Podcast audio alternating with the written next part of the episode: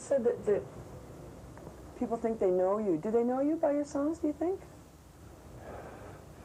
Um, I think they know me more from from uh, what's written about me. Mm. You know, which is uh, which. Um, I don't know. I mean, I, I I think that there's a lot, a a great deal of me in those songs. Even even in in songs where I'm inventing characters. Most of those characters are basically myself, I think, or or things that I'd like to be, or things that um, I'm afraid to be, or whatever. But they're very much myself. And uh, particularly on the, the last record, it's basically autobiographical right across the board, apart from a couple of obvious songs like Christina the Astonishing, for example, or John Finn's Wife, which is just a, you know, a tale of blood and revenge and all that sort of stuff. But, but the rest of the songs are, are basically songs about me and about the way I felt and about experiences that, I, that I've gone through, really. And, but they're, they're dressed up in characters. Characters are acting out these things for me. And the reason why I do that is because I, I, I, um, I just uh, love to tell stories, and, and I just think I do that.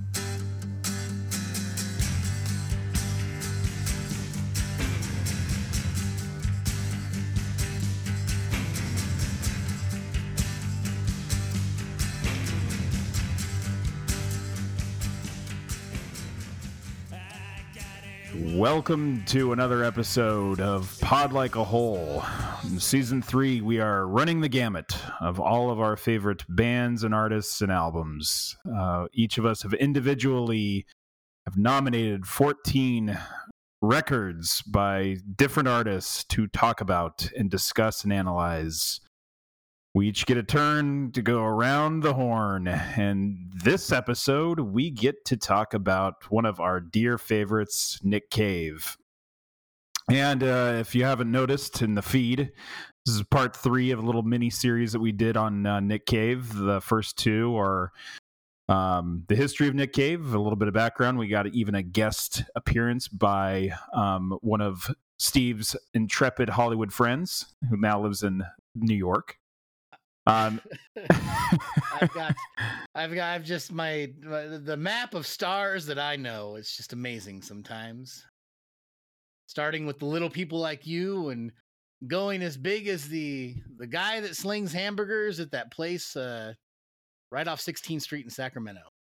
Absolutely. Absolutely. I mean, um, Steve's a mover and a shaker when it comes to social circles. Me and Eric, we tend to be the hangers on, but uh, we were lucky enough to talk Steve and his star power into having a show where we talk about music. And uh, for those that are potentially eating dinner right now, we hope that we're not disturbing anything. Um, so uh, so, uh, without really further ado, we've already kind of uh, talked about our, our background on Nick Cave and um, what I nominated for us to talk about in terms of one of Nick Cave's albums was uh, the album from 1992 um, titled Henry's Dream. And when it was uh, time to nominate an album from Nick Cave, I did ponder long and hard about which one to to select. It was between Henry's Dream, Love Let, Let Love In, um, No More Shall We Part, uh, and if I wanted to get real froggy, the Abattoir Blues, Lyre of Orpheus.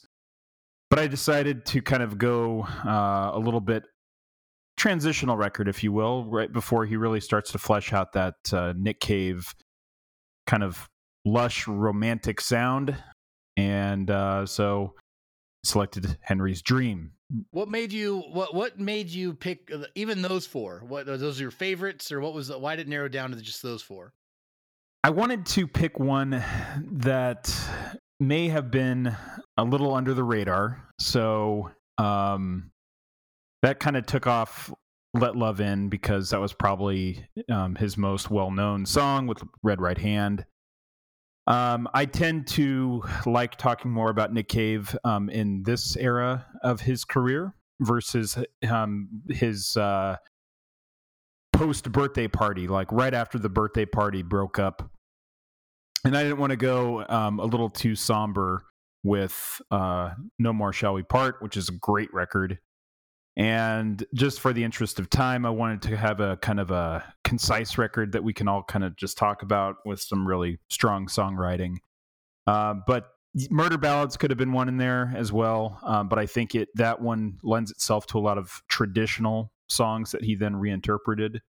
Um, so I kind of wanted to get a little bit more of original. It's got a lot of guests on there too, which kind of strays from the traditional Bad Seed core core group. Right. It also has a whole a whole book written on it, so you know it's uh you can go read that 33 and a third book, which I suggest, but uh there's no podcast about it. That's why you came here tonight to talk about Henry's dream. I mean, I certainly could have picked, I think, Let Love In, which did have kind of the classic Nick Cave and the Bad Seed lineup with Nick Cave, Mick Harvey, Blixa Bargeld, Martin P. Casey, Conway Savage, and Thomas Wydler. Um, that one also did feature Warren Ellis, who would become uh, Nick Cave's uh, red right hand, if you will. Well, what's interesting about that is that that entire lineup, except Warren Ellis, is on this album tonight. So you, That's you're right. half- we're almost there. And this record is the first appearance of um, Martin P. Casey and Conway Savage. So, like I said, we're kind of starting to get into that uh, to the classic lineup sound. Yes, and they both they both have been Martin P. Casey's been with the band since, as you heard in our exhausting but fun history of Nick Cave episodes. And I believe Conway Savage has been around since then as well. Uh, yeah, actually, Conway is no longer with us. Um, he did pass um, in uh, a couple years ago, or yeah, a couple years ago. I think he succumbed to cancer. No, you're right, Eric. Or uh, you- no, wow, the triple uh, trip over my my words here. And what, but the reason the reason Mark I called you Eric is I was gonna say shit. You're right, Mark. Do me a favor and edit that out. Unlike Eric, who probably would leave. But actually, do edit out the part where Steve says, "That's right, Eric," or "You're right, Eric," and just, just save that for me in a folder for later. this has become a, That'll be a inception. ringtone. This has become a weird inception now. All right, moving on. Yes, no, I'm sorry. Conway Savage did pass on. You're right. Yeah. Um, Thomas but- Wydler, I believe, has been part of the group since, or at least in and out of it. Right. Um, he was also uh, there's that uh, Jim Sclavunos. Uh, I'm sorry, I just butchered your last name, sir. Um, but he's kind of the new drummer that's been um, hanging around. But he's not on this record either. Um. So yeah, this is Mark. Hello, everyone. Hi. Um, and I'm always joined with Steve, who was talking there, and then you heard Eric um, plead for any sort of attention um, that or affection that Steve could give him. So That's my thing. we've made our introductions. He's like a uh, a beaten dog. well, without further ado, let's just get right into the meat of this episode. Um, unless you have any Bo- Bowie bulletins or Nine Inch News that we need to uh, read through the ticker tape. We've actually, Eric, we, Yeah. we actually shared a we shared a moment last weekend uh, when you know we we set aside the the boss intern relationship and enjoyed a Saturday evening together. Would you like to elaborate? Yeah, and and by that we mean we texted while we watched something in two separate houses. But uh, we did both buy a ticket to uh, just for one day the Bowie tribute, as curated by uh, friend of the show Mike Garson, uh, longtime pianist for Bowie. Um, wasn't sure really what to expect. We knew Trent Reznor, his wife Mariqueen, were going to be performing. Atticus Ross, of course. We knew some other, uh, you know, people like uh, William Corgan were going to be on there, but uh, there, you know, we weren't sure. We knew that uh, all of the living alumni, people that have played with Bowie throughout the years, and his band were going to be there too. Um, I just don't know if we knew exactly how special it would be. It was, uh, I mean, I'm sure it's it's hit the news feeds. All of you listening, if you got into us through Nine Inch Nails, you've for sure seen those YouTube clips. Um, it was uh, it was pretty fun. There was a couple uh, couple uh, clunkers uh, throughout the night, but I couldn't even count them on one hand. For the most part, everything was very engaging. From um, pulling out uh, the uh, uh, the singer from uh, Living Color to perform uh, uh, Young Americans, uh, to Bernard, what was his name? Bernard uh, Howard, Is that his name? The uh, I'll look it up. I'll, Yeah. he, he, he, he was so good. I should look it up. Yeah, he was because he was a uh, Rolling Stones backup singer and did some stuff with Bowie, and he showed up for two songs, and uh, he did the um, Bernard Bernard Bernard Fowler, and I was. Yep. So yeah, you had um. Oh geez, uh, what's the lead singer of uh, In Living Color? I love that that goddamn. Uh, uh, Living Color. Uh, it's Corey uh, Glover. yeah, Corey Glover. He was great. He knocked it out with Young Americans, and then Bernard Fowler. Well, he did. He did. He they closed with Heroes, which I damn near cried. It was so good. Uh, their version of it. And what was the other song that, that he sang? Uh, he did the, the yeah he did the Candidate and uh, Sweet Thing. He did that that medley. Yeah, so I've, I've never, I'm sure I've heard his voice before, but I had no idea of his career. And the majority of his career was uh, a, uh, a backup singer for the Stones, including all of their solo album. Like they all, they're all, they all love this guy. He's like, he's he's an honorary Rolling Stone since the '80s, basically. And what was the other uh, act you told me about? Yes, this is the one that I've brought up like three times on the show that I've found out after we poo pooed Adrian Sherwood. He produced a uh, an industrial dub band called Tackhead with members of Living Color, and then this guy singing for it. Um, and notably, like one of you know one of the first, and actually, let's be honest, one of the only like black industrial bands, and uh, they're fantastic. Uh, anyways, so he was in that group too. Yeah, that was good. And then there was a, an artist who I always read about at Kerrang.com uh, named Yungblud, who's some young uh, guy from across the pond. He did a great rendition of uh, Life on Mars. And uh, Anna Calvi, who we brought up on the show before, she did uh, a song off Black Star. What was the song that she did, uh, Eric? Uh, did, oh, did she do "I Can't Give It All Away" or something? Um, No, no. Huh. nope, shame on us. She did a song off Black Star. Well, and then let's not forget about Gary Oldman, who brought down the damn house with he did "I Can't Read," uh, which was a, a Tin Machine song, but he did the Bowie version that was off the uh, Ice Storm movie. Yeah, they actually redeemed. He actually, for one moment, Mark redeemed Tin Machine, if you believe it or not. Made uh, it made Tin Machine almost worth it for a second. It was uh, it was good. But yeah, all all these performances were different. A combination of they were all recording in different areas in in the world, like Zoom style. A few of them they did live together in some kind of studio. They pieced it all together. It was a lot of fun. I think it was wor- it was worthwhile. Uh, if they were released in uh, official version of it, I definitely would pick it up. And I, I have to say uh, that the the Trent Reznor vocals on Fantastic Voyage might be the best he's ever sang. That I'm not being I'm, I'm not exaggerating here. I was really impressed with the notes he was hitting there. What do you guys think about that? Oh yeah. Oh, for sure. Yeah. No, I mean, I was uh, very, very impressed with that performance. Um, it, he was uh, doing the Tupac hologram thing. It looked like, um, but it was it was pretty awesome. Um, how they made it look like he was actually standing on stage with Garson was a pretty neat little trick. Um, and uh, yeah, no, great performance, and I'm glad the hair is back. Yeah, the, the greasy the greasy '90s hair is back, and you really see it in that uh that that fashion video. Oh yeah, uh, Professor Snape. Goofy as hell, but so much fun. The the the, the just TV stacked on top of each other. Trent just mugging and crossing his arms uh, as he's singing. Uh, Mariqueen giving it her all. It was that's it just, it just they had a blast. They just had and I was uh, he did a good good song choice too. I mean he's done uh, Trent's done covers over the years as we talked about of Bowie, and he could have just pulled anything out of the hat there, but he he did a couple new things. It was awesome. Yeah, and I also appreciate that they were thinking of us because we were able to combine tonight Bowie bulletins and Nine Inch News into one segment. Mm, Oh yeah, finally, That's for sure. Um, uh, and just in the name of efficiency, you know. Um, yeah, I don't think there's anything else new out there. Um, right? correct. All right.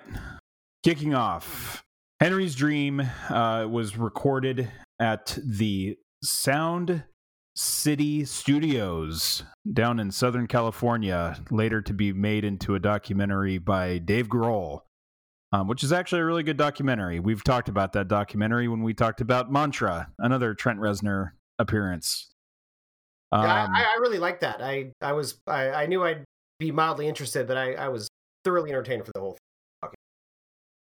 It was. It was very good.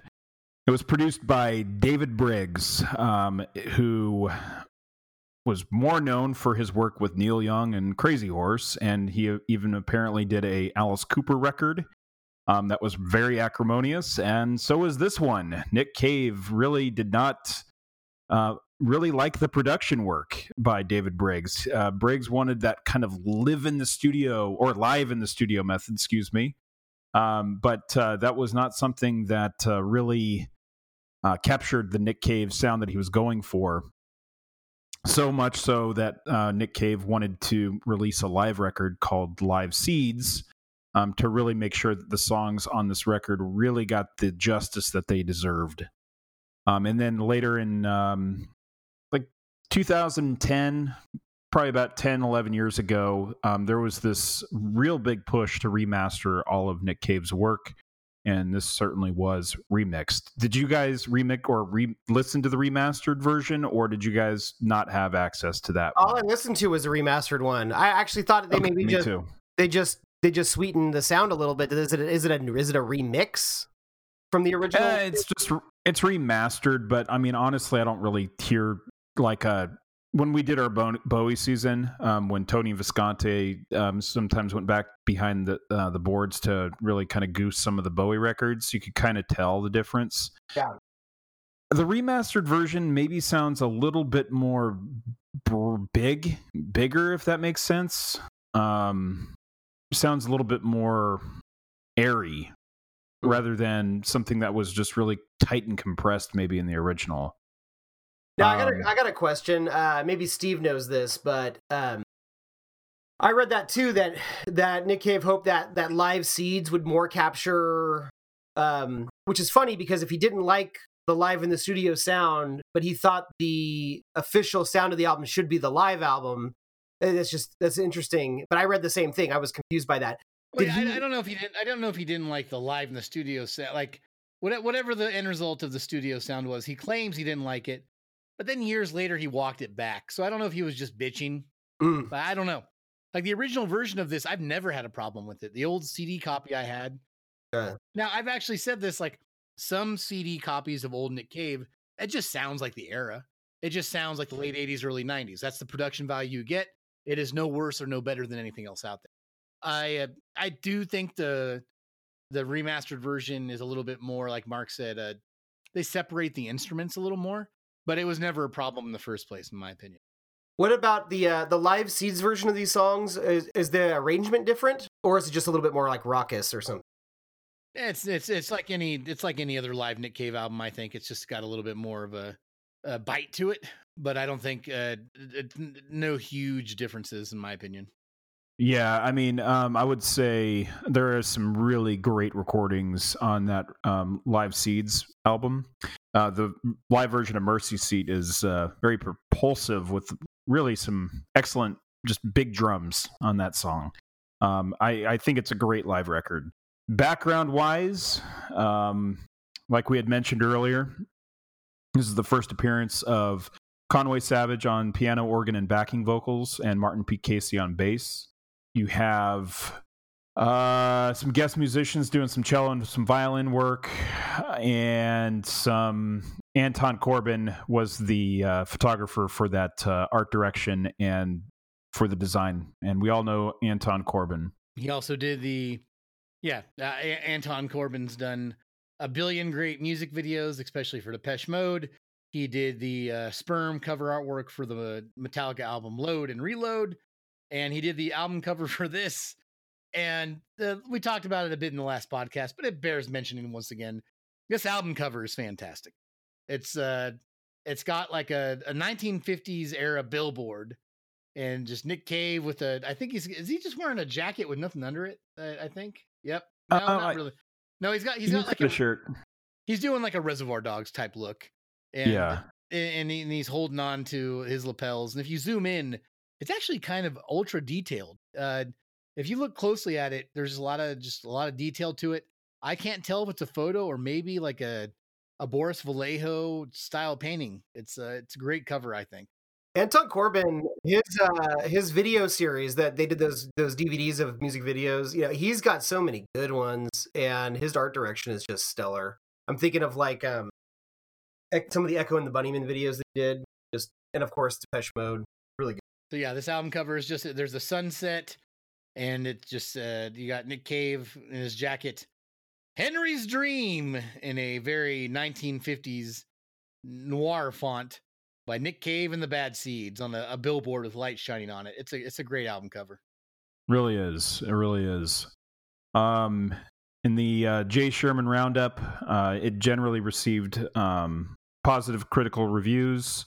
Um, you know, some of the things that really set it apart was Nick Cave's vocals, definitely his baritone, um, kind of reminiscent of more of a Leonard Cohen. He's kind of really leaning into that sound. Um, Rolling Stone praised the album as being provocative, albeit, albeit harrowing music. Uh, Robert Christgau from the Village Voice, definitely Mr. fucking Sourpuss is always eh, really raining on the, the the albums that we tend to like.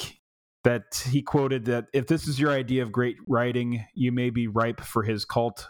Otherwise, forget it. The voice alone definitely won't do the trick. What a very happy man he must be.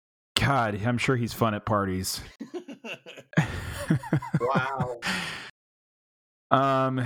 So it's, it's as if, it's as if the phrase "well, actually" like became a human form.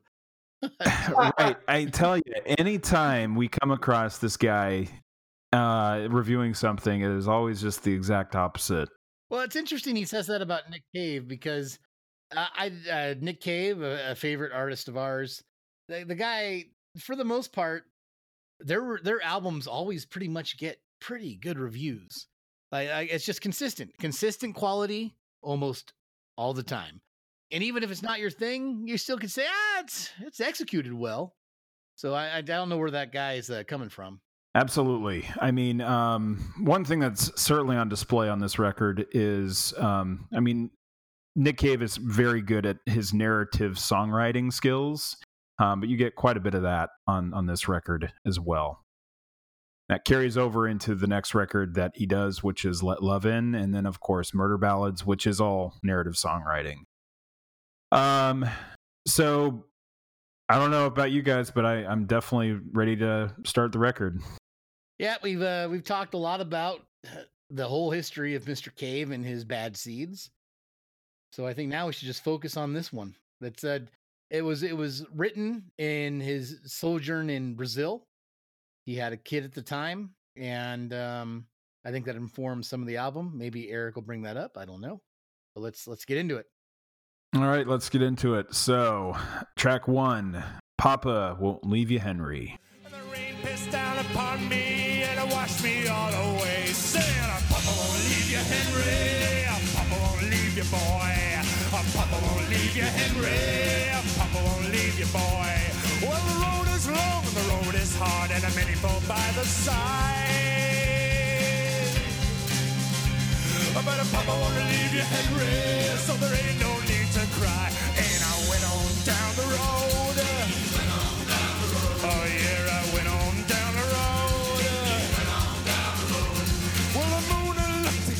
Exhausted, like something you should pity. I spent an age spotted above the sizzling wires of the city, it reminded me of her face her. Uh, so that was Papa Won't Leave You, Henry. The album starts out with um, a guitar, acoustic guitar riff that uh, sounds like you're walking into a saloon. Um, it certainly has a story. Seems like uh, an apocalyptic tale being told here, and uh, it reminds me of The Road. But before I kind of get into my thoughts on it, I'd like to first start with Steven on what he thinks about Papa Won't Leave You, Henry. Well, you know, this album starts out, and this album has this this strange. I, just want to get this point out there now. It applies to a lot of the songs, like uh, back alley ex- uh, exoticness to it. I don't know how else to explain that, and that's kind of the tone of a lot of this record. And I think some of it has to do with it being written in Brazil. There's also a bit of the Americana touch to a lot of it. And next to Murder Ballads, which is a lot of uh, songs that are you know classical interpretations of murder ballads. Uh, murder ballads also has like a feel of things going on inside of a town. This record, though, really could be called Bad Seeds Town. I, I think a lot of these songs, Uh, struggling not to sound like Eric and making up stories that aren't there, but I feel like a lot of these songs come from different parts of the same area or different perspectives of things going on around the same time with the same group of people. And it all starts with with this song. Um, the opening acoustic guitar strum kind of sets this table for the the hard strumming Americana sound you're going to get on this album. It's uh it's a it's a perfect way for the album to kind of just welcome you in. And it start, it starts to strum and he starts to sing about these things he's seen in the the mad old buzzard the reverend which is a great line and then the whole band just kicks in and the album is here before you and it's it's it's a great table setter uh it, it and it really this song it, in particular has some of the best nick cave crazy preacher pointing and stepping high kick type of uh, approach to the uh, delivery of the lyrics i uh I remember when when we saw them at the Warfield. I I don't believe they played this song. I'm gonna have to go look at my notes, but this type of lyrical delivery is definitely some of my favorite Nick Cave. Just you know, eyes full of flames, pointing at you, stepping around, kind of kind of stuff, and and it just oh, you're off to the races with that type of Nick Cave on this song. It's a it's a great track. All right. Yes, uh, Eric. What, what's your what's your take? Are you going to be leaving Henry? Oh man, this this particular track. I mean, let's let's just get it out of the way. I mean, I think it's my favorite song on the album, which I know it, it may be. I don't know. Maybe that's a basic choice, but this song this song does it for me. Um, and I'll, and I'll tell you the musical moment. I don't have a lot of notes on the music. You're right. It's it's like dark. It's dark folk with a drive to it. Um, it, it's it's got atmosphere. Um, but the uh, when it builds it up and then it drops it down a few steps. I'm specifically talking about the uh when it says like the rains are here to stay. Um, you know, piss down upon it and I wash me all the way. Like that whole like Mhm. the whole down drop just uh, that makes my my hair stand up and I stand at attention and I just can't. If you see me in my house listening to it, I'm just like slapping elbows around around as as Well, that. I mean, I mean to, to your point, Eric. I mean, some of the imagery in this song is so visceral, but the music backs it up big time. Like that, there's that that part where it talks about uh he's being led through a room after he's filled with drink from room to room, and there's these violins buzzing in the background and just incredibly visible. It's, Oh, yeah. uh, and then he talks about he talks about getting a dick slapped across his cheek and I, I feel that you know the music. This is before Warren Ellis, but I think the string work in this album is not your typical string work a lot of times, and they do their best to have uh, some of the instrumentation, even if it is classical, be as uh, aggressive as some of the lyrics you're you're hearing. right. And uh, I, I did just look, Mark. By the way, that Warfield show we went to, this was the second to the last song they played that night. Yeah, I couldn't remember if it was this one or if it was Brother My Cup is Empty, but I think yeah, that sounds about right. So lyrically, this song, um, yeah, it does. I it does have shades of apocalyptic stuff, and that comes up a few times on this album. Um, yeah, Well, this, what one, I, this one has the the flood in, the flood imagery is back. right? There's there's this song has uh, speaks of floods. It also speaks of babies being born without brains. Right. Uh, what I what I like what I like about uh, his storytelling is he will fall back and forth between thick layers of metaphor and like quite literal storytelling. And the literal story of this song is, I mean, it's just a guy who's got a hard life. Um, he is filled with remorse, um, specifically the loss of a friend, um, and the loss the loss of possibly an old lover or somebody like that um, that died horribly, uh, and is not finding comfort anywhere, and is reminded of a comforting lullaby that his father sang to him as a child. Papa won't leave you, Henry. Um, although that ended up being a lie, and the boy was left and left to this life alone, this hard life alone. He still he still can zero in on that as kind of a, a point of comfort, though it though it was empty.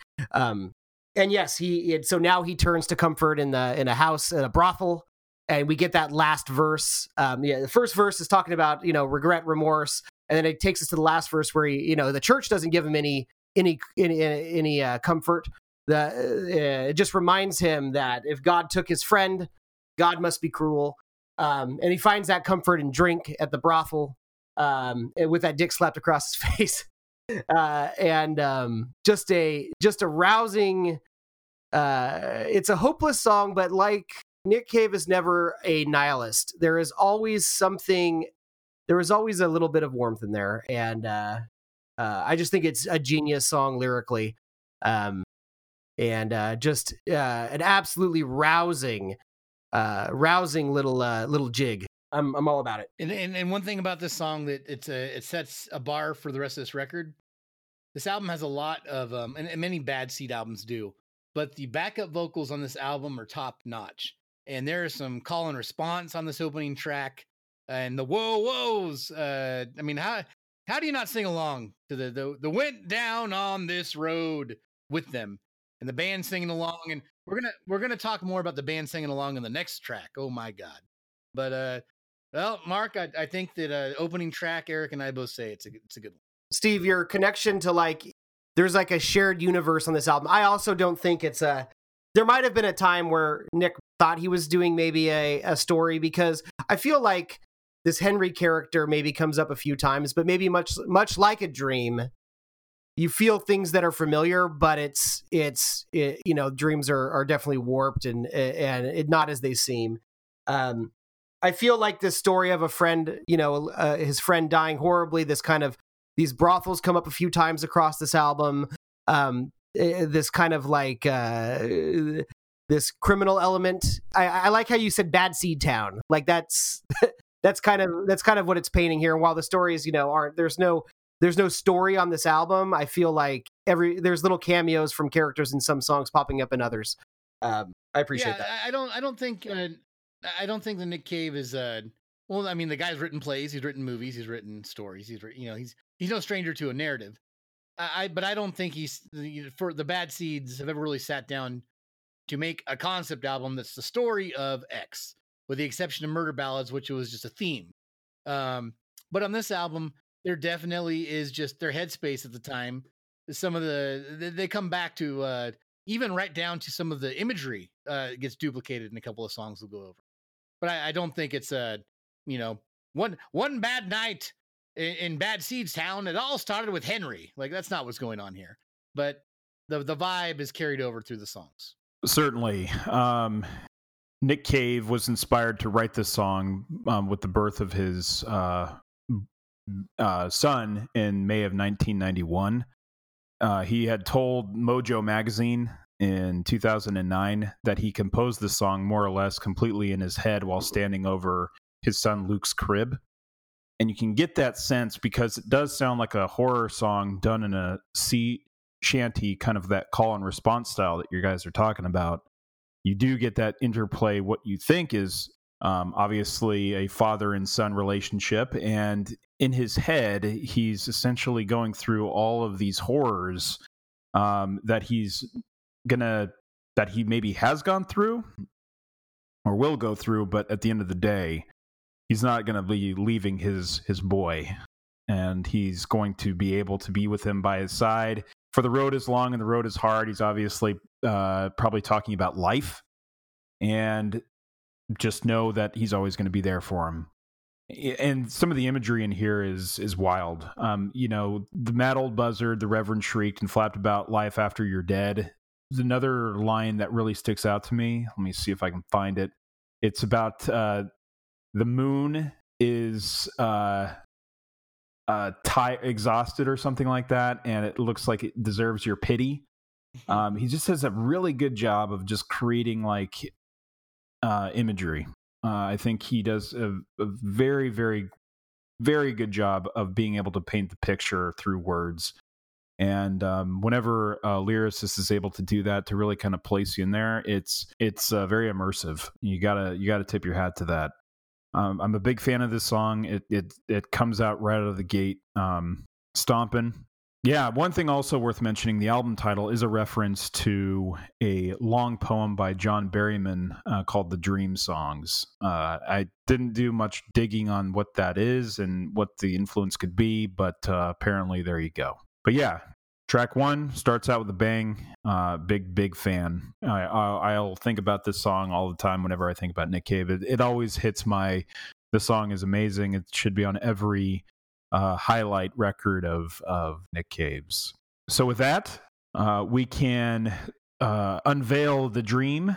Um, apparently, this could potentially be Henry telling his friend Dro- Joe that he had a dream. I had a dream, Joe. Track two.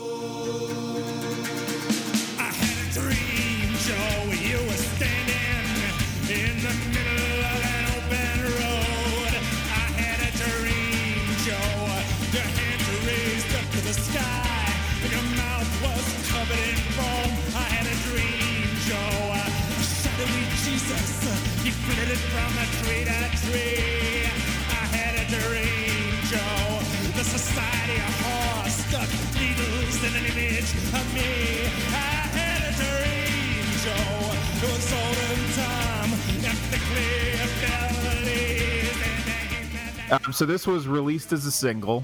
Um, you get uh, that organ sound as if uh, Nick Cave's about to take you to church. So Eric, tell me about your dream on "I Had a Dream," Joe. Yeah, this is cool, and this is where I was convinced. I was almost convinced, you know, because really, this is my first time giving this this album its day in court. I knew some of the songs um, scattered around, but actually, this is not one of the ones we physically owned. So, um, anyways, uh, point being, I uh, after the first song and this song, I could have been convinced that we were going as like a story album. Um, of course, it's quickly abandoned after this, but um, you wonder if the character, you know, Henry or whoever from the first song's talking about their friend that died tragically. Um, this song is about a dream uh, about Joe, uh, the narrator's friend dying. Um, Joe is a pimp, so it's kind of in that in that brothel world that we we got from the first song. Um, and Joe, uh, Joe's religious, and despite his prayer, uh, he still dies dies terribly in the dream, which also cuts reminds me of the first track. It's just too closely related because that all came with the the Bu- Buzzard Reverend and the reminder that despite Joe's faith, you know, he still died. You know, still died terribly. Um, but that's, I mean, really, it is just you know, there's just if you just take any con like idea of it connected to the first song out, you know, it is just that kind of creepy, foreboding feeling that um, either that you know somebody you care about is going to die, or just the dreams you have racked with guilt after somebody has died, um, especially if you had anything to do with it. Which you know, given the the moral standpoint of a lot of Nick Cave's characters, that could very well be the case. Uh, another one with a lot of great imagery. You know, pimp in a seersucker suit, sucked a toothpick, pointed his finger at me. Anyways, I uh the song is is awesome. It's got this walking bass line and then it pounds its way to a hooky cho- chorus. It's got some of the best, most like the be- best range of singing on this album, and of course, uh, Steve mentioned, and we'll let him bring it up. But those backup singers are are awesome. Um, what a great track two! As we've talked about before, the perfect track two takes it down a notch, maybe in tempo, but not necessarily in weight or intensity. And this certainly ramps it up in that in that in that regard. So fantastic little uh, little track. After this, any notions I had of it being a concept album went out the window, but I do like how it's kind of connected to that first track. Kind of fun. All right. Well, yeah, you've got you've got the the opening track is a tour de force, and uh, as soon as it's done, though, this is, you get the uh, the I had a dream with the the haunted organ. There's a lot of great organ work on this album, and that that that that I had a dream refrain. It, it lingers there for a minute before the song kicks off in earnest, and the song really gets going with the whole band chiming in, and uh, I could see, you know, Nick doing a high kick as he starts singing. This is prime track two placement. I, I think this is a great track two, kicking things up a notch. You catch a breath with the "I Had a Dream," and then it kicks it up a notch. And for me, it's a it's a favorite song. It's the top tier. The the the power of the the delivery of some of the lyrics. I, I think he does some of his best lyrical work up to this point. It might not sound incredibly special, but if you guys listen for it, he does some vocalizations with the uh, the I had a dreams, which is uh, he just like gives it a little bit more. He carries the notes a bit more with these I had a dreams as the song goes on, and I don't. There's something about this track which makes me feel like even though I kind of got into these bands at the same time, I, I feel like this is the kind of song. This album actually, you can't tell me that a band like the Blackheart Procession didn't listen to this album and say, "Hey, you know what? I'm hearing a lot of stuff here that I kind of want to go in this direction." And I, I feel like I had a dream, Joe, kind of, kind of is is a like the whole template for maybe like a you know a Tropico type record. I mean, what, what do you think, Eric? Yeah, definitely. Um, uh, that whole kind of dark Americana. I actually made that connection about a later track, not on this one, but I see what you're Dark Americana, but also there's there's shades of just eh, you know exotic to it all. right, right, right. No, definitely. Um, no, I, I made that connection on a later track, but uh, I think the organ ties it to any handful of Blackheart Procession song. Yeah, you can do that. Uh, I, I think that the uh, the drum line on this song is rollicking. It's great. The, the drums are great. They just propulsive. They just keep just ur- urging you forward. There, there's kind of just this this whole. At the same time in this track, there's a bit of a preacher man thing going on. At the same time, a, a rabid person de- de- describing what they're seeing and their dreams delivery going on. Uh, Nick Cave kind of takes two. i- He does this often where he sings from a few different perspectives in his songs. And I think he's Joe, uh, the, the singer is Joe in the song, but also the person hearing about Joe. I, I don't know. I'm not going to show my math. I'm just going to tell you how I feel. Uh, Blixa has a great, just uh, brief guitar solo on this one. It's just noisy and just awesome.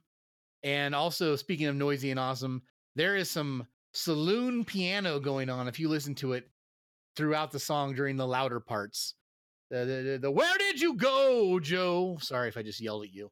There's some piano going on in the background there that's uh, awesome. And the and the whole time you've got people just yelling about their their seersucker suits and how ridiculous they look. It's it's wonderful.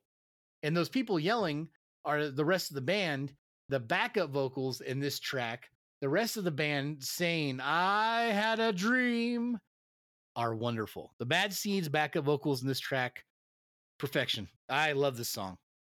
Mark, what do you think about your own song? Uh, it's a it's another great solid track. Um, it starts out like a uh, you're walking into church. You've got the organ going, and he's you know greeting the parishioners before he really starts going into his uh, fire and brimstone act. And you do get that religious image, Im- imagery, but it's almost like those churches that you see um, where they're speaking in tongues and foaming at the mouth and um, passing out, and he's going around touching foreheads.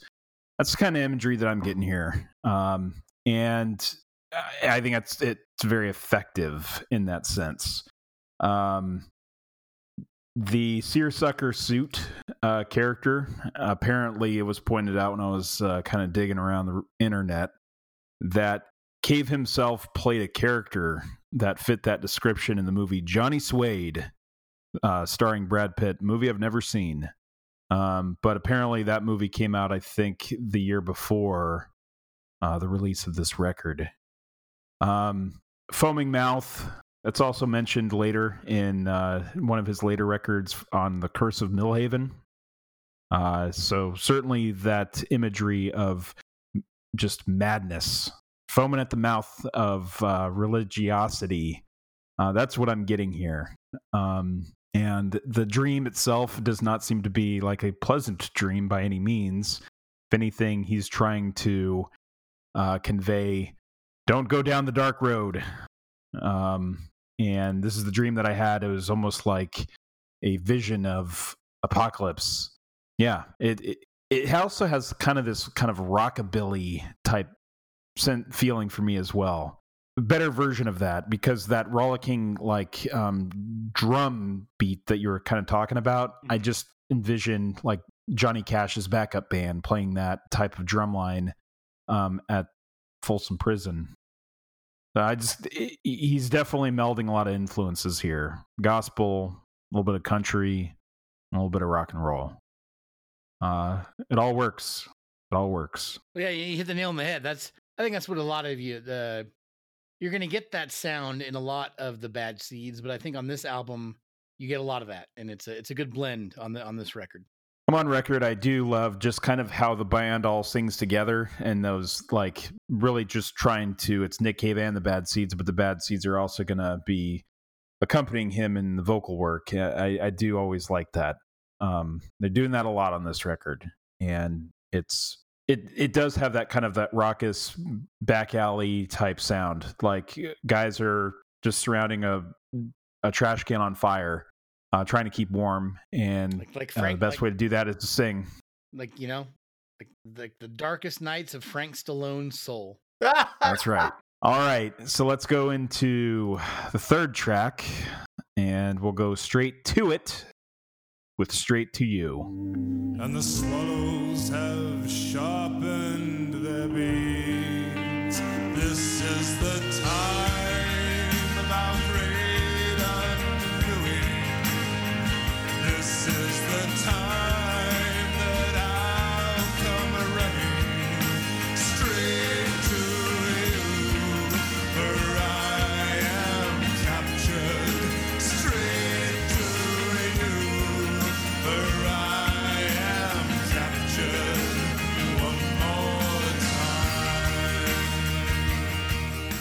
And that was "Straight to You," um, uh, probably a song played at uh, many a alternative slash goth weddings.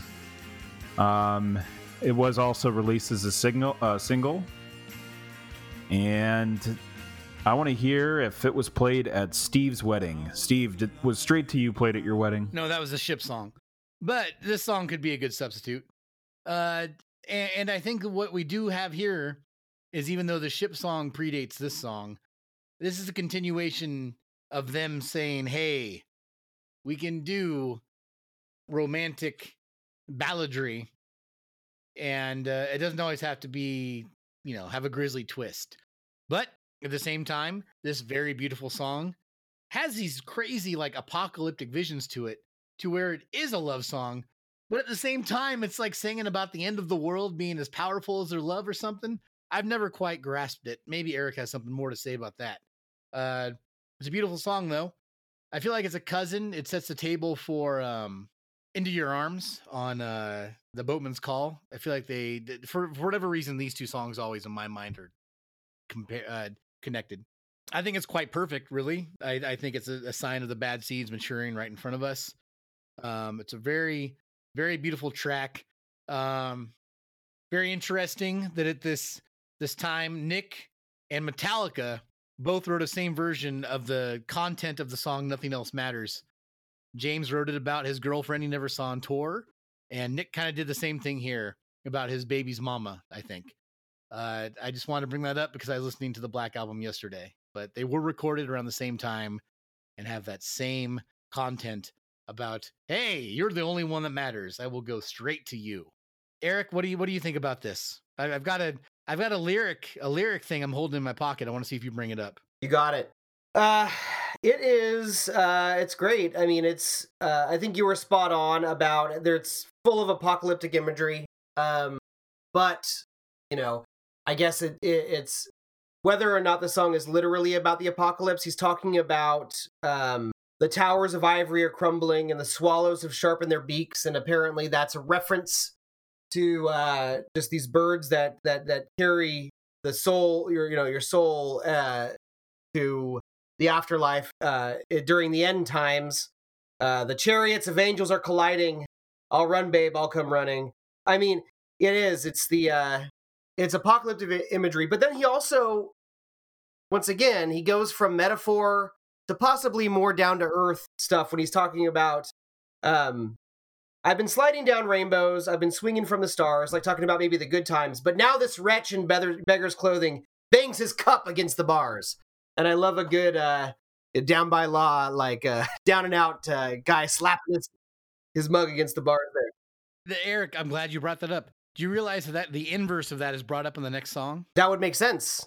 That would make absolute sense because it is about fall, kind of falling from grace.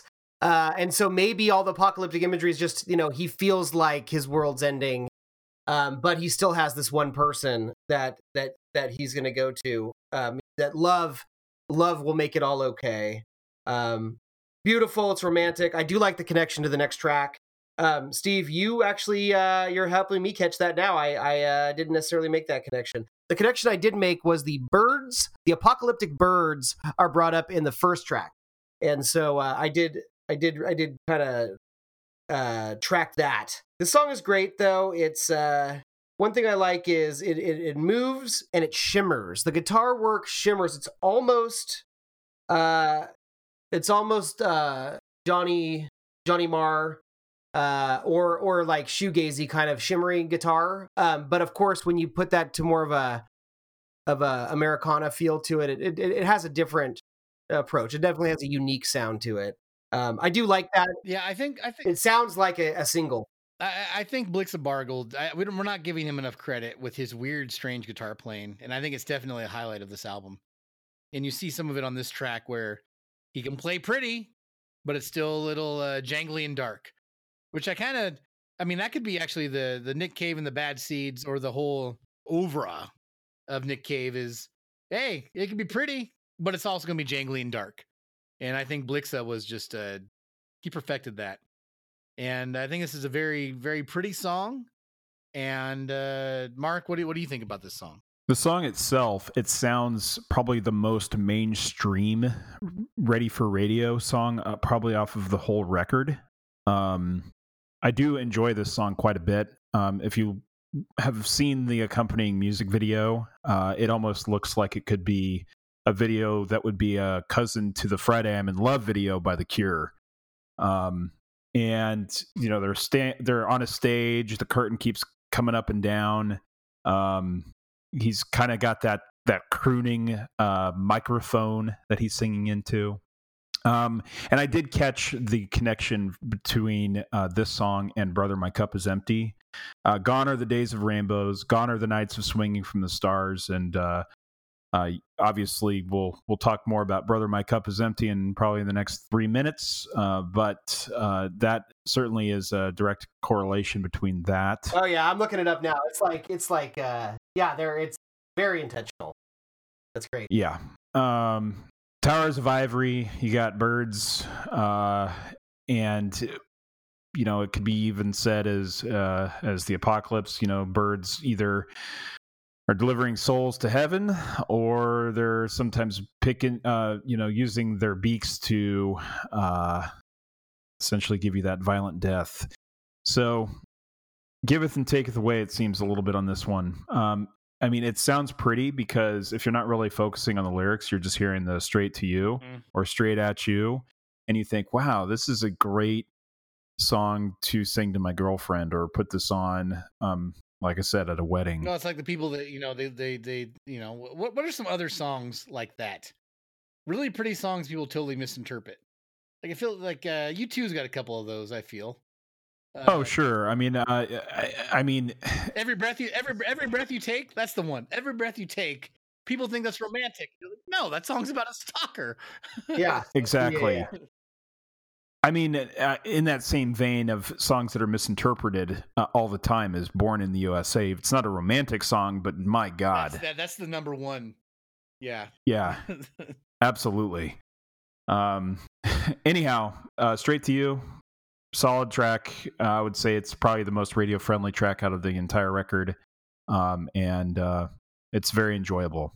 You know, you know something Mark brought up, something you brought up that I want to touch on is uh the video and how yeah, it's got them like kind of like, you know, it's kind of it's romantic but at the same time kind of comical.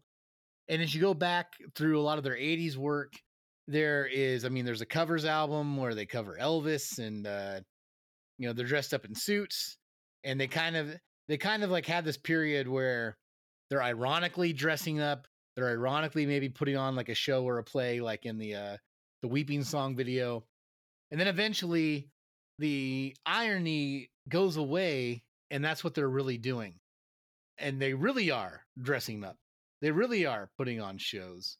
And I I actually like that evolution. I think the Cure kind of did the same thing. I, I there's that period in the 80s where some of these dark romantic bands would try to make fun of something they actually wish they could do for real. And I feel like the Cure and uh, Nick Cave both ended up just making that progression and then eventually just said, "Hey, no, you know what? We are a, a band that likes to write love songs about, you know, love." So I think it's pretty cool. Right. Absolutely. I mean, they they do it in their own way, and I 100% agree that I I do see a connection between this one and Into My Arms. All right, so let's go into track four. Uh, it looks like we all need a refill because, brother, my cup is empty.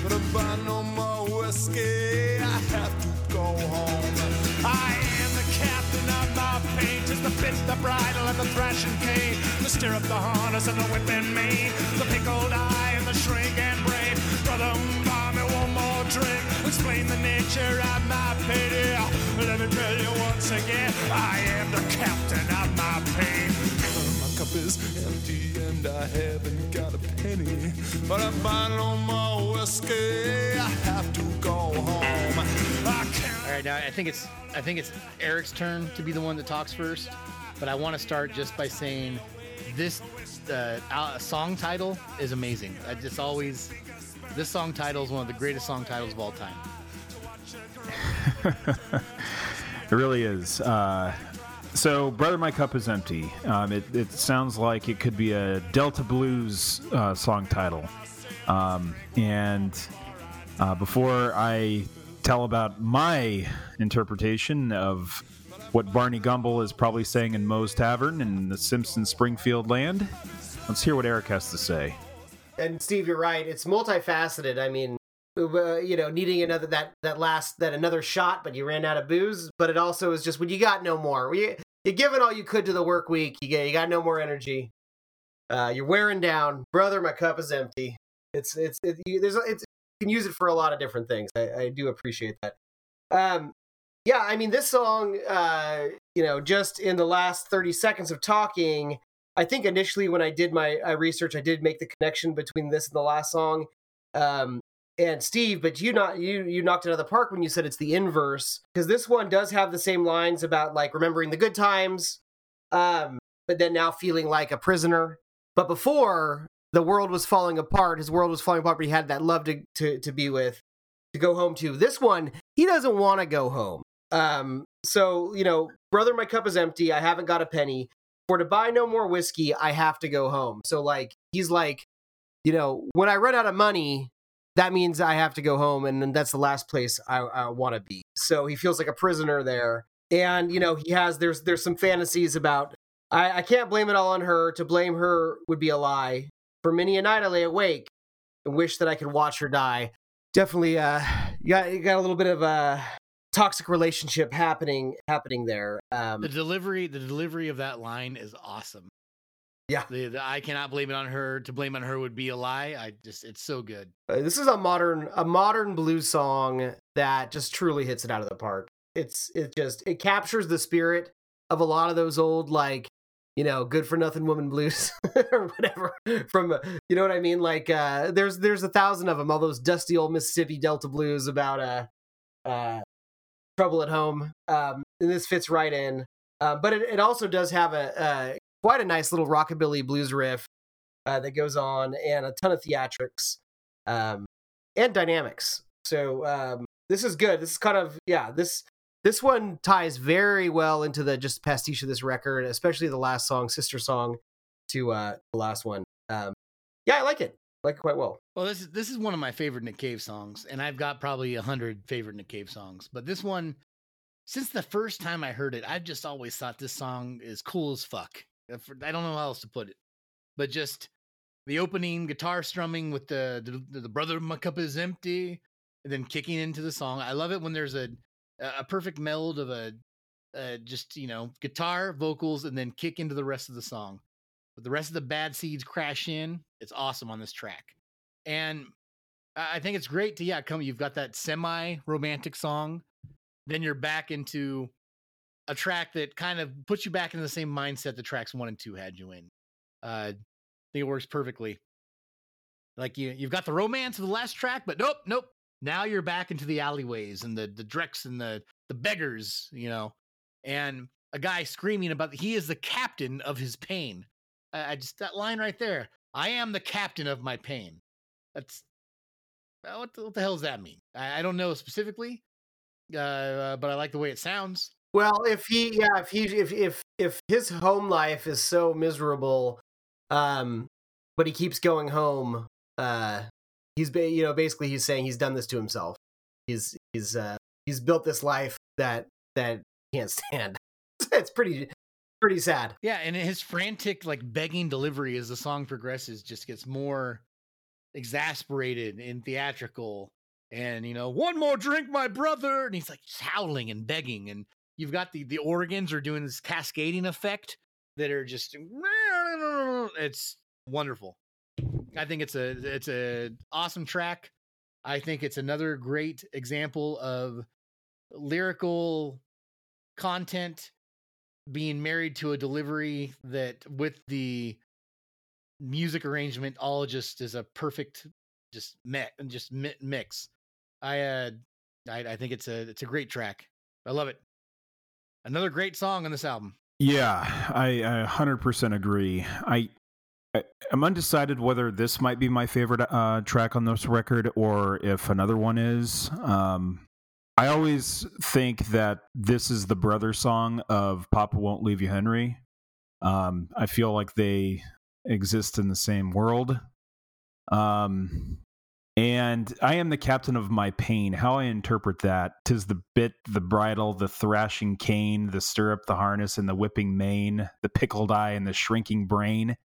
I mean, good lord, that is a hell of a segment right there. Yeah, everything everything you just said the way he delivers it you're just like whoa whoa whoa whoa whoa like and it's just it's and, and i don't you know i don't imagine the bad seeds to be a band that had a lot of takes and some of the stuff that they ended up with on record i'm just like this is a fucking masterpiece how'd you do that and that that that that the batch of lyrics you just said the way he delivers it it just is perfect Right. Um, I mean, I, uh, you know, interpret that that he's able to control the pain, um, and even though that he does this to himself, he likes it. You know, um, this is what he enjoys writing around on. The lyrics on this whole record just blow me away. I, I think that he has got such a great way to tell a story in such an immersive way with his lyrics being so just image rich.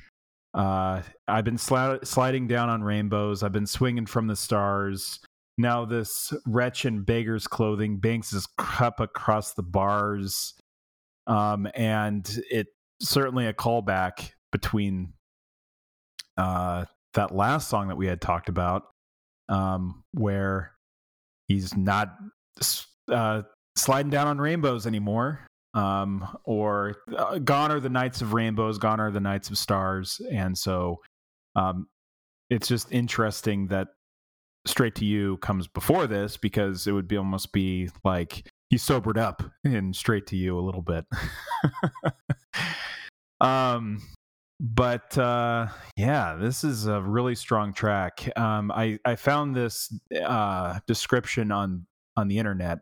Can't remember where I got it, so just from one of those comment pages when people were discussing the song facts, and someone said, "When their relationship is over, when your heart is cracked open and leaking blood on your pinstripe suit." When you're out of cash and you need something to numb the pain of a breakup, tell that wretched dude at the bar to buy you a drink and I feel like this is a great way to just summarize uh, this song. Um, it's a good song, very very good song. So with that, let's talk about Christina the Astonishing. Christina the Astonishing lived a long, long time ago.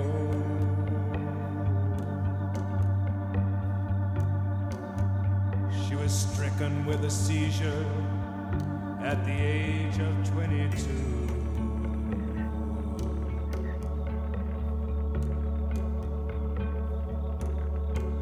They took her body in a coffin to a tiny church in Lee.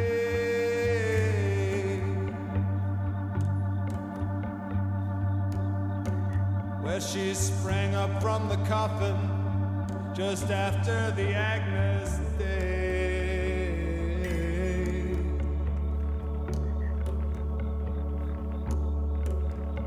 She soared up to the rafters. All right, so that was Christina the Astonishing. Uh, this song and uh, is based off of Christina Mirabalis, a holy woman and a saint born in Belgium.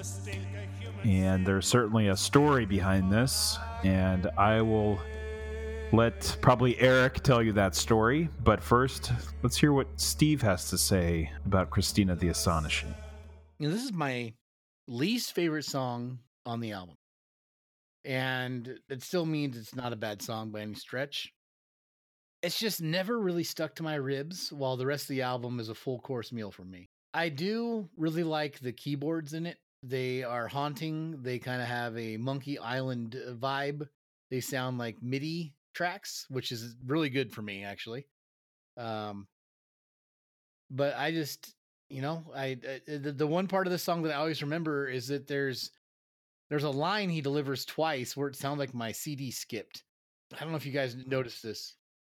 What the stink of human sin? Yes. is the stink of human sin. Exactly. Yeah. It sounds like it skipped. And of course it's by design. But yeah, I don't have a lot to say about this track. I actually I have all my notes tonight and I literally put on this one, leave it to the guys. it's just it's just uh it's it's not my song, but it doesn't detriment from the quality of the album. I just do not have much to say about it. I hear you, Eric. Yeah. Yeah, I, I mean, I would agree that this is a lull in this album. Um, I don't know if we'd, you know, call it a misstep because I think it, I think it works thematically. It, you could even call this a little proto Ghost Teen song. Uh, other than a little click percussion, yeah, it's all organs, and actually, some of some of Nick's best best singing, like range wise, on the album.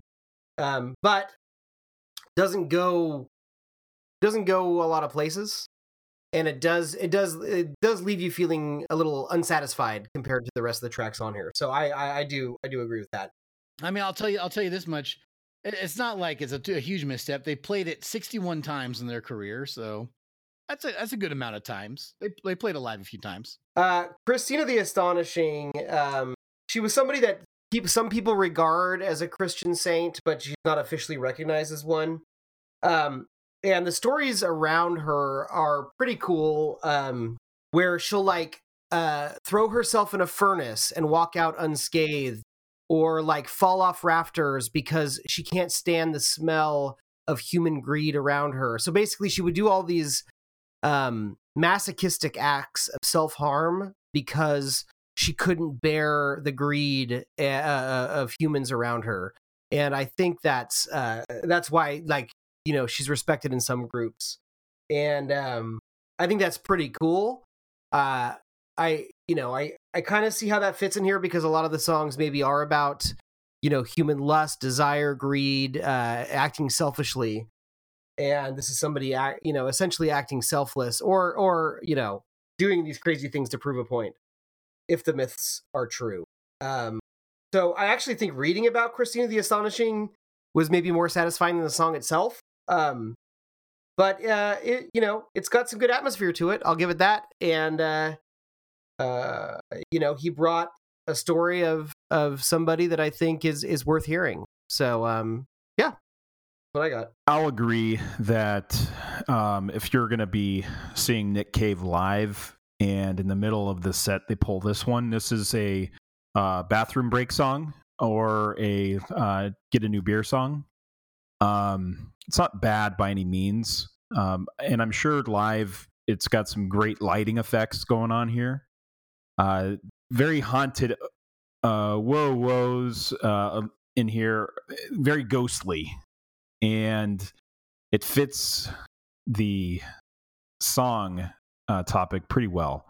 So you've got someone who's considered who potentially could be a mad woman, if all things. Apparently, it was believed that she had a seizure so severe that many believed to be her she was dead. Um, and uh, it, it sounds like a, a scary story um, if you really kind of break into the history of uh, Christina Mira Mirabilis, Mirabilis. I think that's how you pronounce it. but look that up. I mean, honestly, um, when it comes to kind of medieval uh, type uh, horrors that are put on some of these saints in the Catholic religion, it's like Jesus Christ, people, how did we evolve from this?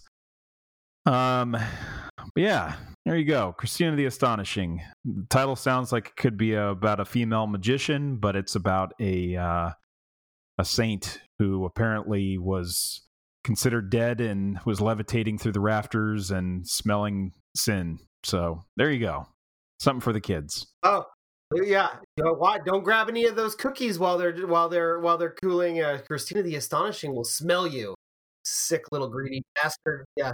Oh boy. Um, so let's go into track six. Sounds like someone's coming into town. I'm going to tell you a story about when they first came to town. So let's listen to when I first came to town. When I first came to town, all the people gathered round. Uh, They bought me drinks. Oh Lord, how quickly uh, they changed their tune.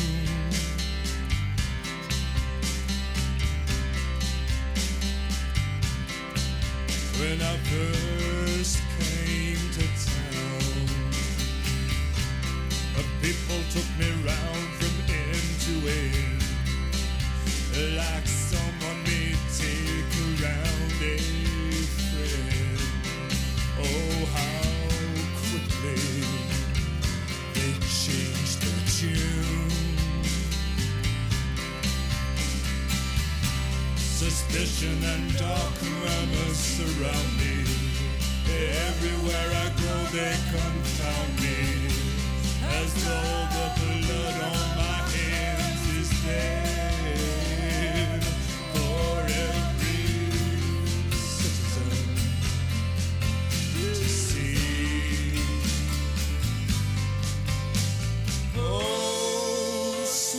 Jesus, there is no turning back.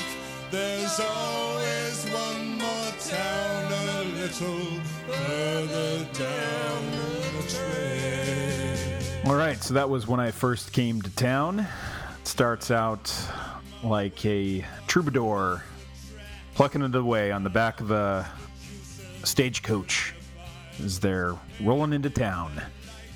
Um, so you get a little duet action on this one here, and I had to make sure that it wasn't actually a female vocal in the background. It's our good dear friend Conway Savage helping him out. Um, it's based partly on a Karen Dalton recording of the traditional song Katie Cruel. And I did not listen to that, but you can apparently hear that on this compilation called Original Seeds Volume 1. And I'm going to let Steve, or Eric, excuse me, uh, tell him, tell me your thoughts on this one. Thanks.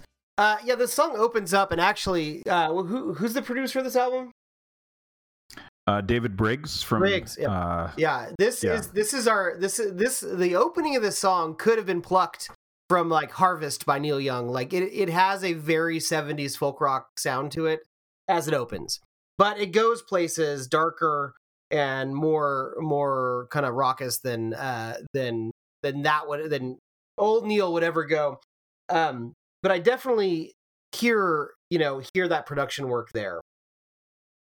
Um this song itself is uh you know it's biblical it is a it is a telling of the mark of cain through the eyes of somebody that lives in this world or as steve put it this bad seas town um if this album was a story this would have been the first track um but thank goodness it's not because the first track needed to hit a little bit harder and papa don't leave me henry hits a lot harder than this song but it is a it is a good track nonetheless. Um, and it's about you know uh, suspicion and dark murmurs surround me. Everywhere i go they confound me as though the blood on my hands is there for every citizen to see.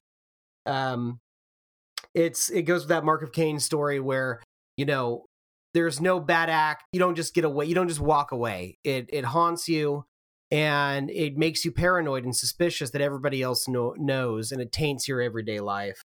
Um, and uh, I think that's very effective.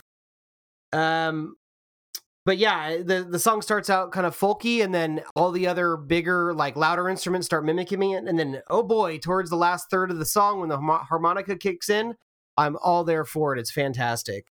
Um, but yeah, it's uh, you know, possibly a forgettable song on the album, but I think there's enough there story wise and sonically for me.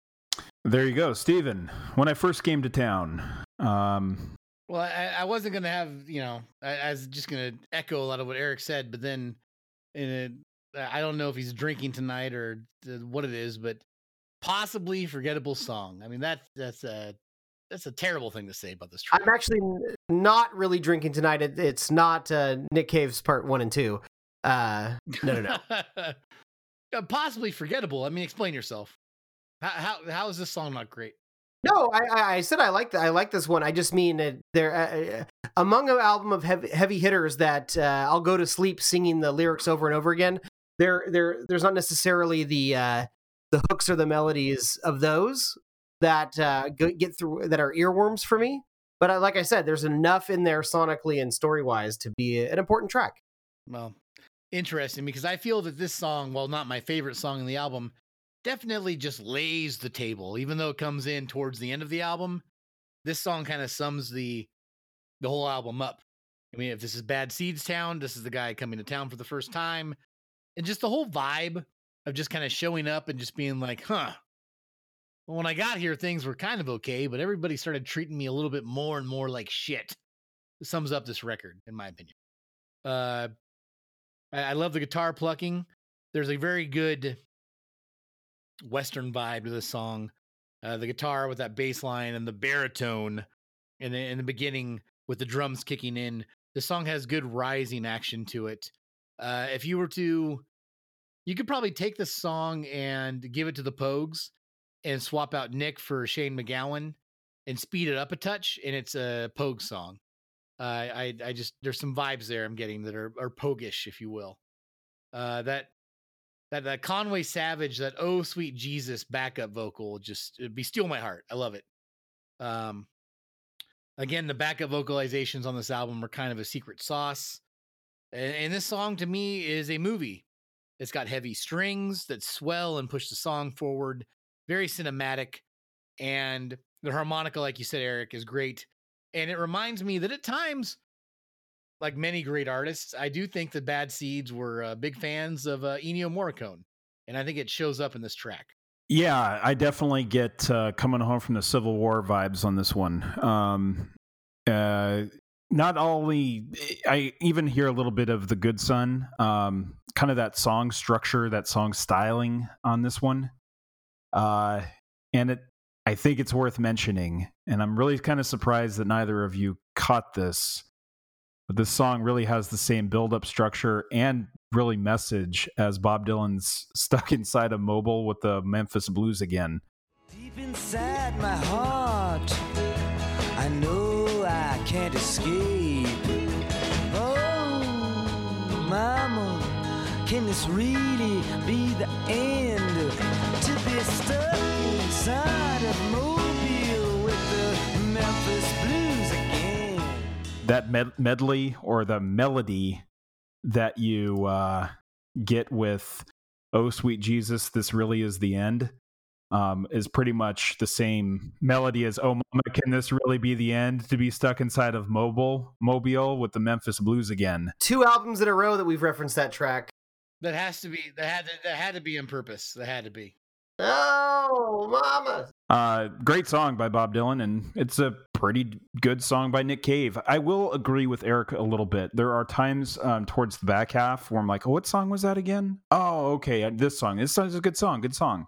Um, but I never. Uh, I can agree with where you say where it's somewhat forgettable, meaning that it's not a song that I immediately know by reading the title of how it goes. And so that's kind of, even though I've studied this record, uh, uh, and I do really like this record, it's like, oh, what's that one? So Not not everything's gonna be Wang Chung. All right, so let's just uh, Get over it. But as soon as it starts going, I'm like, yeah, right on. It's good strings, uh, good good melody, um, great singing. So, yeah, no, it's it's a it's a good song, all hanging together. So all, all these all these things you just said, you're like, oh, so yeah, these are all great things that make a great song. So yeah, it's not a bad song. Yeah, exactly. That's my point. Exactly. It all adds up. It all adds up. All right. So let's go into our next track, which potentially could have been found a home on Murder Ballads. Let's talk about John Finn's wife.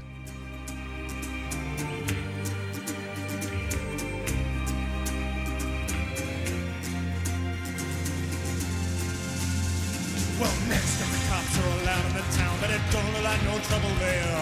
They head for the bar in their lumpy suits. I slip my hand between the thighs of John Finn's wife.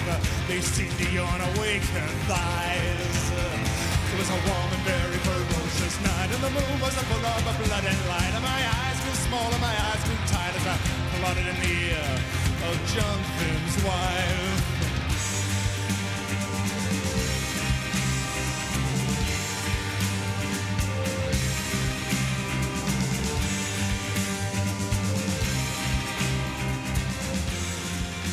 So that was John Finn's wife.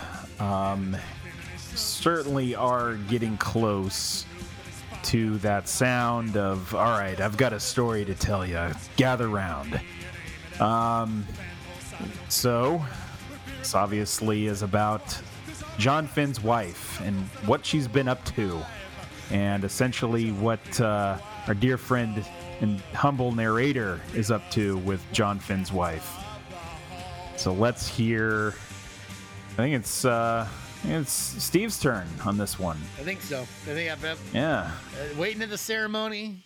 Just uh, there's like bonfires, and uh, I've been I, I've been picking locks I shouldn't, and oh god, it was uh, John Finn's new wife who nobody really knows anything about her, but oh, there she is dancing around with her tattooed breasts, and uh, now we're in a firefight. Uh, just uh, just like Willem Dafoe says in Boondock Saints, there was a firefight. Uh, this song, the song describes a night where everybody's gathered together and it breaks out into a fucking uh, gunfight and I, I, think a stabbing fight if I read the lyrics correctly. But what a great song! It, it's just it's a great song. It it sets a mood with the you know yeah. Listen, there was a something's going down. It's kind of how the song starts. There's a big ceremony going down, and the, the, the delivery of it gets you intrigued. And as he begins to describe John Finn's wife showing up with her tattooed breasts and flaming eyes, the music picks up with it. And the band is tuning up this entire time, and they really kick off when the shit hits the fan. And it's just magic how the lyrics describing what's going on and the band breaking into the room just just the the narrative and the musicality are tied together so well. It's it's audio literature, if you will. Um, it's a it's a favorite song for me on the album. It always has been. It, it caught me from the first time I heard it.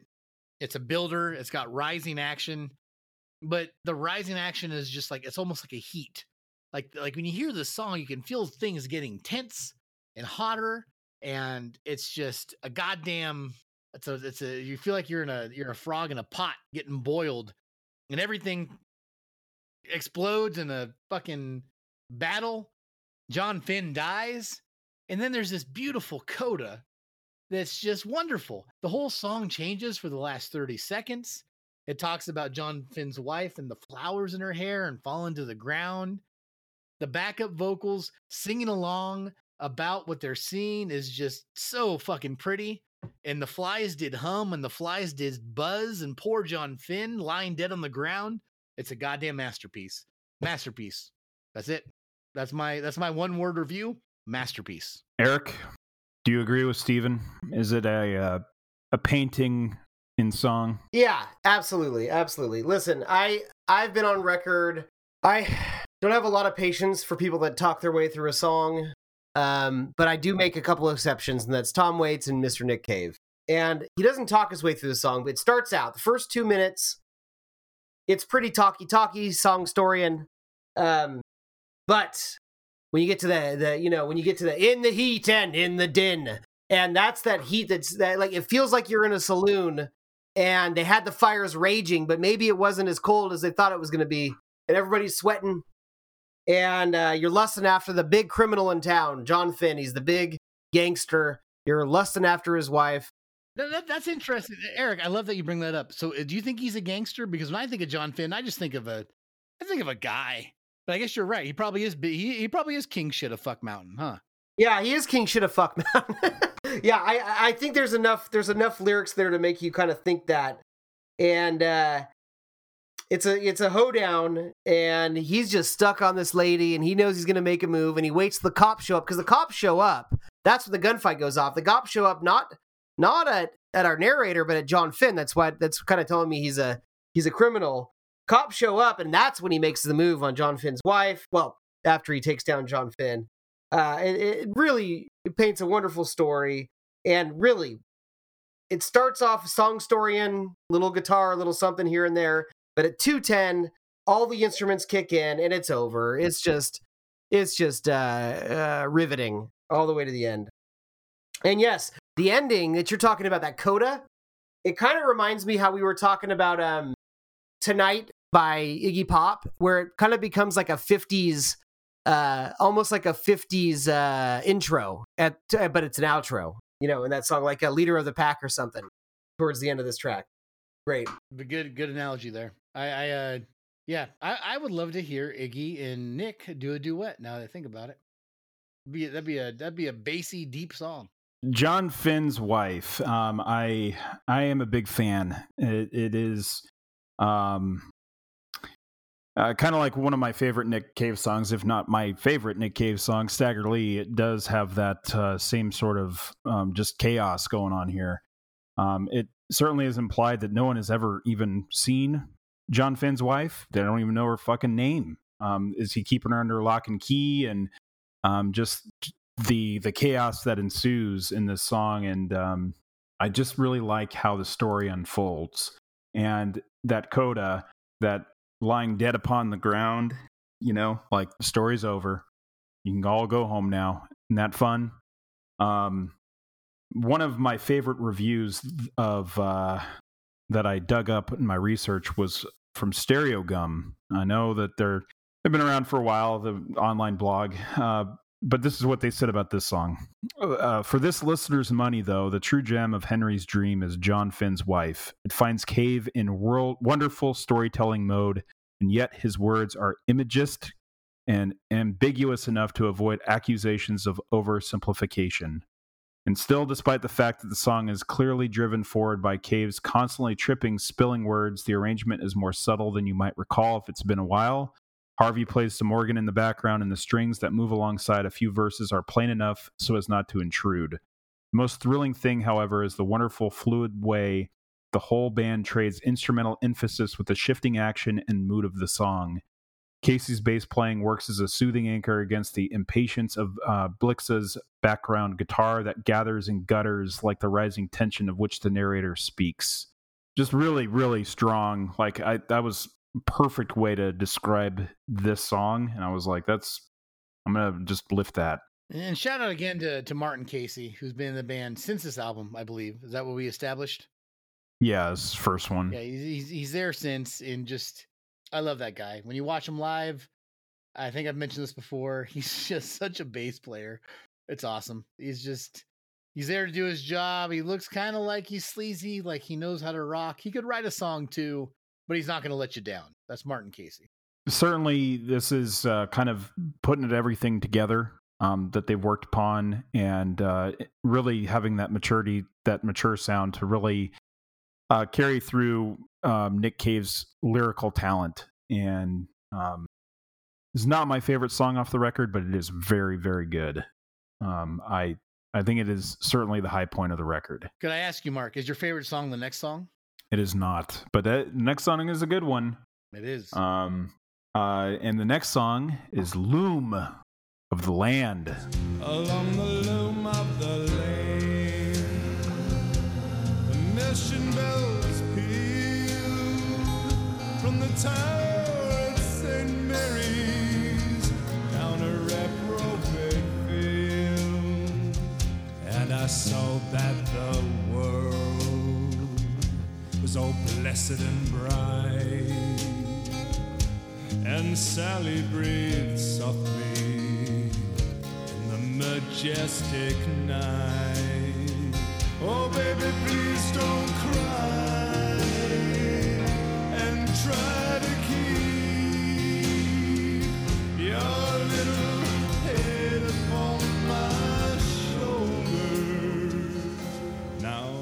And that was a little bit of Loom of the Land. And anytime that I hear the word or see the word Loom, uh, it's that damn LucasArts game. That's a great LucasArts game. A great LucasArts game by Brian Moriarty, programming extraordinaire. Ask me all about Loom. Uh, but Loom, it, it's a vague and often exaggerated first appearance of an object seen in the darkness or a fog. That is a great, um, great description of what that word means. And uh, honestly, it's a good way to even describe the overall mood of this song. Um, but Eric, what's your take on Loom of the Land? Yeah, I mean that's it. I mean it is. Uh, we found an untrodden path, followed it down. The moon in the sky like a dislodged crown. My hands they burn, the folds of oat, breathing milky white air from deep in her throat. It's um, it's people, you know, it's these travelers in the dead of night, cold, uh, looking, you know, uh, wandering, looking for something. Uh, of course, metaphors could be made to. Uh, first of all, the album itself has a few thematic ties to this as far as wandering, trying to find a town, trying to find a home, but and then especially like a couple tracks ago with um sorry, when I first came to town, stuff like that where, you know, you're you're wandering, it's hard to find a home when you have this guilt hanging over you. This also has some religious ties to, you know, looking for truth, like wandering and looking for that that that truth that will find you and maybe in the darkest hour, you see something come through the fog and that's something to believe in. Um and uh I mean, I think it's it's it's a it- it becomes a pretty epic ballad. It's uh, eh, dark folk for sure. This is the song I kind of tied to like this could be a Steve Von Till or a Bonnie Prince Billy or a or a Black Heart Procession. Uh, really dark folk.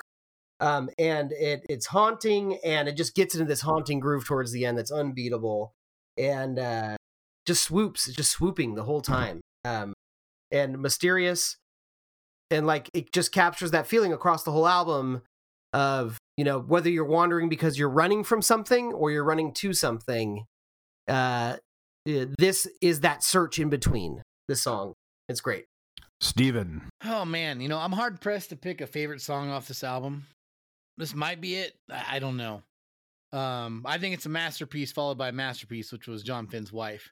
I, I've always really loved this song, and I love with the capital L. I just it's lush, and it has this uh, delivery, this rom- this this fatal romantic delivery that I find a lot of uh, uh, uh is the same reason that I love the album No More Shall We Part. I think you could probably put this album on that album, or I'm sorry, this song on that album. Um, just a description of walking in the dark at the end of winter, and they even describe like you know, like the dirty end of winter. The sun is melting the snow, and they're leaving muddy tracks behind you that are dirty and shit. And it just paints a really good picture of just this cold walk. Like if we took a walk outside right now on January uh, 18th, tomorrow, uh, you could probably describe this song um, in other parts of Cal- of, of uh, the United States because we actually it's unseasonably warm in California today. Anyhow, my point still stands that a very cold winter walk is what this song describes very well, and I think it's a uh, it's kind of an, like a, a level up from some of the fatal prettiness you found on the albums like The Good Son and you, Your Funeral, My Trial, which have really messy, great love songs on them. I feel like this is uh, gets put in that category, like a dark, beautiful ballad, and I think uh, just the production on this song actually is very good. I think every instrument separated very well, and the vocals are astounding. I the the baby please don't cry. I, I love the way that that is sung and I like everything about the song. And there's also some really great, again, backup vocalizations from the Bad Seeds doing like a crooning, doing a ooh. It's just it's a it's a wonderful package. Big fan of the loom of the land and of the LucasArts video game uh, Mark brought up earlier, which is the second time we brought up LucasArts tonight. So that's a, a recurring theme on this goddamn podcast. It's always there. It's always ever uh effervescent, I guess. This song always kind of takes me by surprise. Um, at, when it starts out, I'm like, okay, and, just kind of taking it down a notch. But those choruses, those "Oh baby, please don't cry" and try to keep your little head upon my shoulder, the way he sings that part is just absolutely an earworm. Stays with you. Those are undeniable. Um, this is certainly I would say the prettiest sounding song on the entire record, even though it does have that sinister kind of doom and gloomy feeling that you're getting. But it just all is done so well. Agreed. Um, you got some imagery of yeah, a, a a young man and a young woman out there on the road by themselves, really trying to um, uh, strive for something that is probably never there. Um, if you really think about the loom of the land, meaning that the land that they're trying to get to or the destination that they're trying to get to is just never going to be within reach. Um, some people have taken uh, the the line uh, quite literal that her breast it was small and warm in my palm, uh, almost as if it was either a Lolita reference or, God forbid, even a, a pedophilia thing going on. Small breast does not necessarily equate to someone that is uh, young. Um, it could be just someone that is not well endowed, and there's nothing wrong with that. I, I don't think uh, our, our boy Nick is not above uh, writing a song from a flawed storyteller, a flawed narrator, uh, or or straight up a pedophile, as well as we would find out in, in murder ballads. Um, I don't get. There's no reason to believe that's the case in this particular track, uh, based on what the song's about. No, it's, it's it's just there if you're trying to look for it. That's right. But I do want to let's let, I do want to take a moment though to talk about our boy Nick and some of the songs he does write about and the many dark romantic ballads and how I have mentioned that part of the reason that I like Nick Cave, besides the fact that Nick Cave and the Bad Seeds have made just fucking countless great albums, is that they do appeal to women. And uh, you know, hats off to this weird looking motherfucker, and he is. He looks kind of like a uh, like a vampire pig man, you know. And still, I think the power of his his art. He's not classically handsome, but just you know the way he's always carried himself and like the the uh, the way that he has always been honest with his art, I think, has made him appeal to everyone, including women. And I just he punches above his pay grade with that. Uh, his- you know, the guy's not a bullshitter. I just I, I love the guy, and I I think even though he looks like a weird fucking vampire man, that's why some ladies are like, hmm, he's my guy. So Confidence can take you a long way. I'll just yeah, and Nick Cave has that in uh in spades. It's, yeah, it, it, it it breaks through confidence and goes to like he doesn't care. Period. And um, you know, I'm gonna spend the '80s wearing a wife beater and writing weird poetry in attics, and then uh, uh, you know, getting in some strange suits and singing about the heavens crashing with really bad slick back hair. And uh, it, it worked for PJ Harvey, so it should work for the rest of us. I mean that uh video that they did for Henry Lee, it's like the brother and sister. What's what's what's happening here? um, but yes. Anyhow, Loom of the Land. It's a uh certainly it's a deep cut in Nick Cave's catalog, and it is certainly a hidden gem. So let's round it out with looking through the shadows trying to find that killer, Jack the Ripper.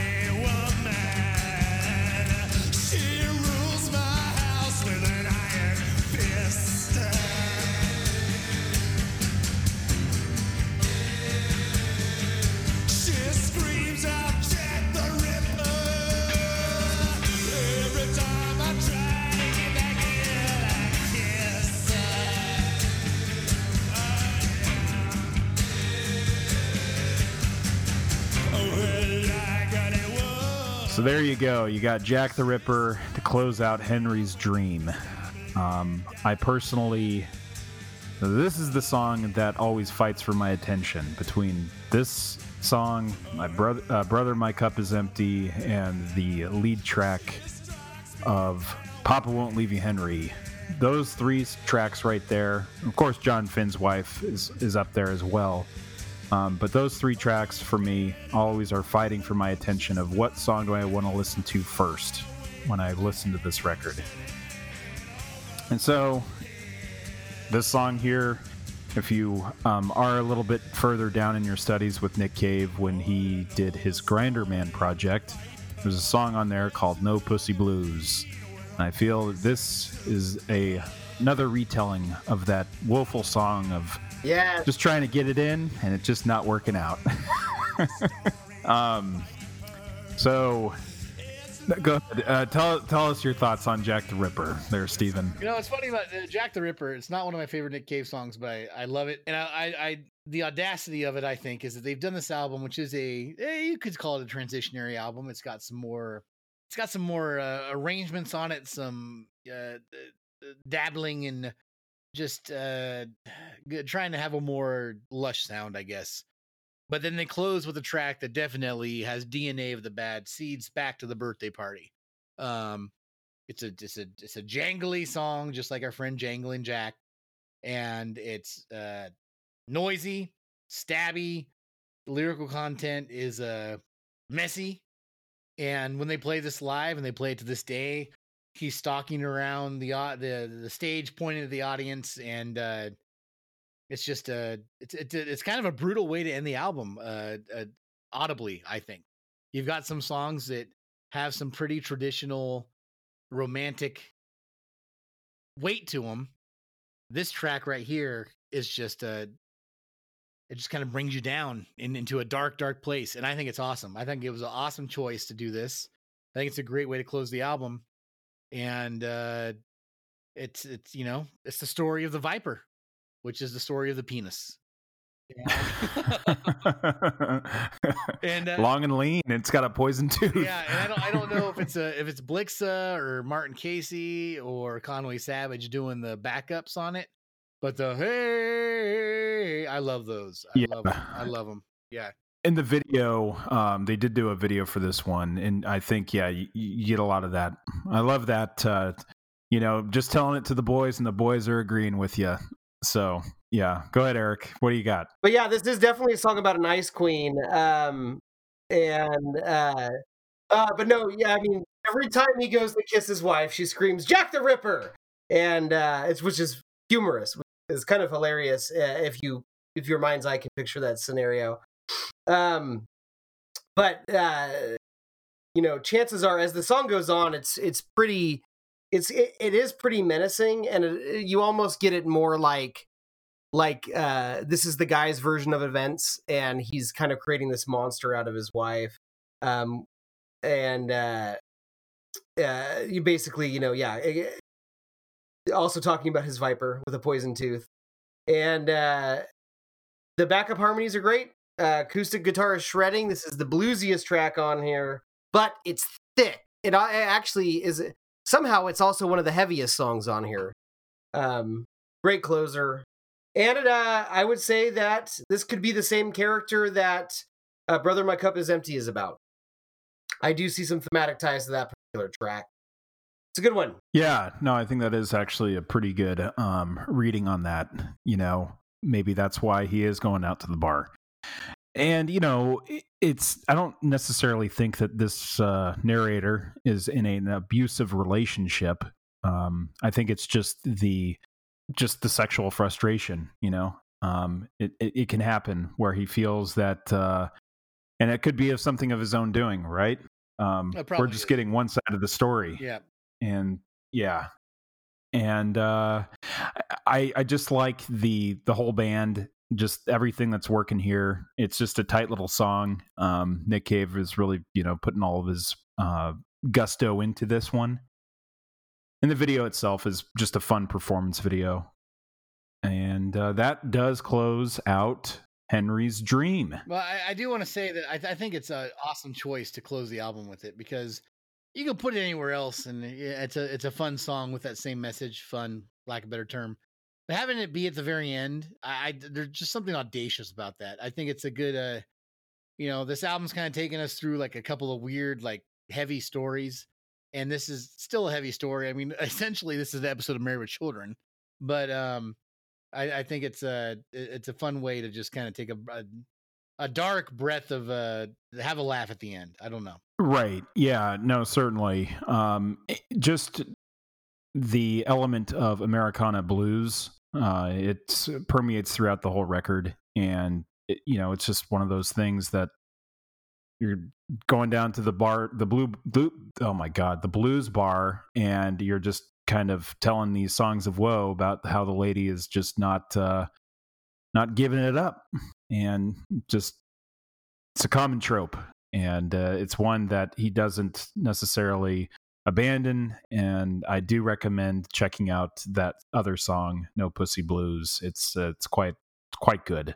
Um so there there you go. Um final thoughts on this record. Um i personally enjoy this record quite a bit. It's not my favorite nick cave album. Uh it definitely has some flaws uh, but i do think that it is uh, it ranks very high uh, throughout his whole career um, so for me, I'll start it out by giving it um, 4.5 empty cups, and uh, out of five empty cups. How about uh, how about you, Eric? What what are you giving this one? Oh, this is a great album. Um, I think I said it on the last episode, but uh, Nick Cave has some really like his his his none of his albums are bad, and his his songs that are his songs specific songs that are amazing can elevate a whole album past good to amazing. Not all of his albums are banger after banger, especially some of the early ones and some of the later ones. But um this is almost banger after banger. I mean it is it is very consistent. I go 4.75 on this bad boy and once again, no missteps. Uh, I think it's purposeful to put a little lull in the middle. Um, uh, it's just uh, that lull, you know, maybe could be a little bit more memorable. Um, the only thing keeping it away uh, from that elusive five out of five, but so damn good. Love the storytelling. He's setting himself up for murder ballads. He's fusing his Americana with some of the more, you know, gothy atmospheric stuff. Um, it's perfect. Uh, and uh, yeah, uh, thank you. Uh, This was my first deep dive into this particular album, and and not. Uh, I'm glad to hear that it was uh, ranked high for you. That's awesome, oh yeah, yeah. There's nothing but surprises around every corner for this one. Stephen. Well, I've I've I've uh, owned this album for about twenty years, and Nick Cave is arguably, well, you, you know, uh, like you know, uh, like we we our favorite artists can kind of change a little bit, but we got we got our guys. Nick Cave's usually my guy more often than not, and um, this album's up there in the the top of his albums. And like I said earlier, they just always had such consistent quality that it's hard to put a lot of the records above the other ones. I mean, we had our great talk with uh, the the team and Chris about the eras we like the most, and I can always kind of pick albums from those eras and still claim they are heads and shoulders at the top of what I'm looking for in a record. And uh, considering I don't know when we'll talk about Nick Cave again, makes me biased. I mean, maybe maybe season four will be all Nick Cave. Who knows? Uh, I wouldn't mind that. But I'm going to take this chance to, and there's a little bit of bias here, just because I love Nick Cave. I want to sit down with the guy and talk to him, and maybe Warren Ellis just about you know how they like their eggs. Everything just uh, I, I, this album, Christina the Astonishing, even though it's not a great track. Listen, some days the most beautiful woman you ever see has a pimple. I'm giving this a five. There it is. I'm giving it a five because there's not a lot of chances to just talk about how much you love something. This is a chance that I had tonight, and I will give it a five. Excellent. Yeah. No. I, And I could give, I could give, I could give, a, I could give a five to like five other Nick Cave albums. That's the thing.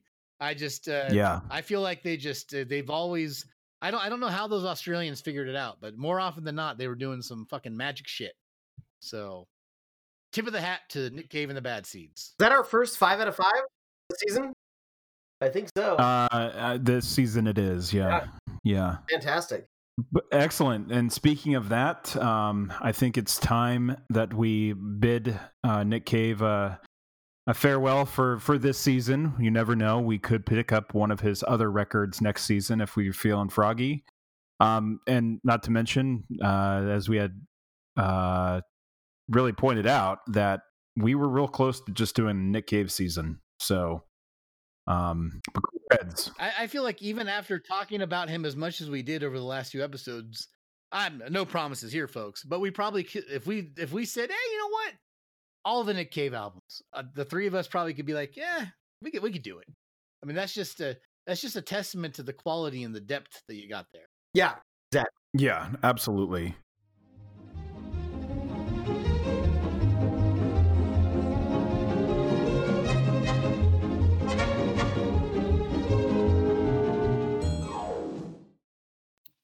Later, this very same evening. Wow, that was a great episode. Well, good night, Steve. Good night, Mark. Um, I'm just going to do some research on our next episode, and you guys can log off a little early, no problem. Or I guess you've already logged off. Um, no, see, that's how they, they, they just leave without saying goodbye. You know, I could just quit and see if Mark and Steve can find another intern. Let me just finish this tea. This is. Uh, oh, so sleepy. What kind of tea is this? Sleepy time tea? But there's a bear on the cover. I thought bear meant virility and, and energy, uh, ferociousness. Why are you wearing a nightcap? Maybe just go shut eye for just a minute. Who, who is this man before me? Guten Tag, Erik. Are you having the sweetest of dreams? I, I don't know yet. I are you? Wait a minute. I noticed that white stripe in your hair anywhere. Are you? Are you Blixa Bargeld? Famous bad seed? That is me. Well, what, Blixa? What are you doing in my dream? I mean, I know I just listened to a lot of bad seeds over the last month, and it makes sense. My subconscious is is coming back to you, but I f- feel like you've got a message for me. Young man, you cannot quit. Let me show you what happens if you quit the show. The future. Wow, this is the future. Oh, look, everybody's healthy. We can can be together in the same room again. Of course, not here in this in this possible future. I guess I've quit the show. There's Steve and and there's Mark. Oh, look at this, fellas. Oh, let's let's listen to what we're covering in this season four. All right, now listen up. This right here is the best riff you're ever gonna hear. Here we go. They stab it with their stealing eyes, Oh. but they just can't kill the beast. Oh, good God. Mm, yeah. Oh, I get you right where it feels right, doesn't it? Had to find a passage back to the place I was before. Oh God, no! You cruel ghost! Send me back to my own time. I hate the future. What can I do to avoid this cruel season four of Pod Like a Hole? You must never ever quit. Okay, never quit. We can avoid this this boring, just drab fate of season four. What what about Patreon? If we got more Patreon subscribers, would that also guarantee this future never comes to pass? Yes. That will do the trick. Okay, well, then let me wake up so I can go make my present right. Okay, put look down. You have a paid yourself. Oh my god, what a dream. That's all I needed. Back to the podcast, back to the research, the mission. Re energized. First, though, let me just get a clean pair of pants.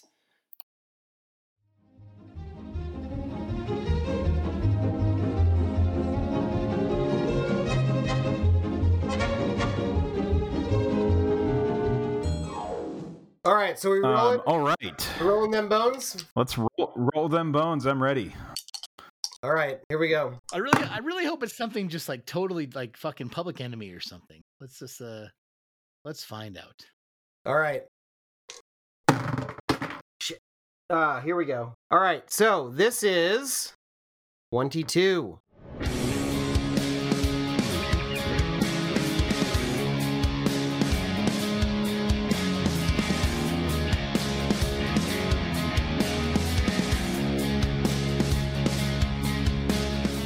22.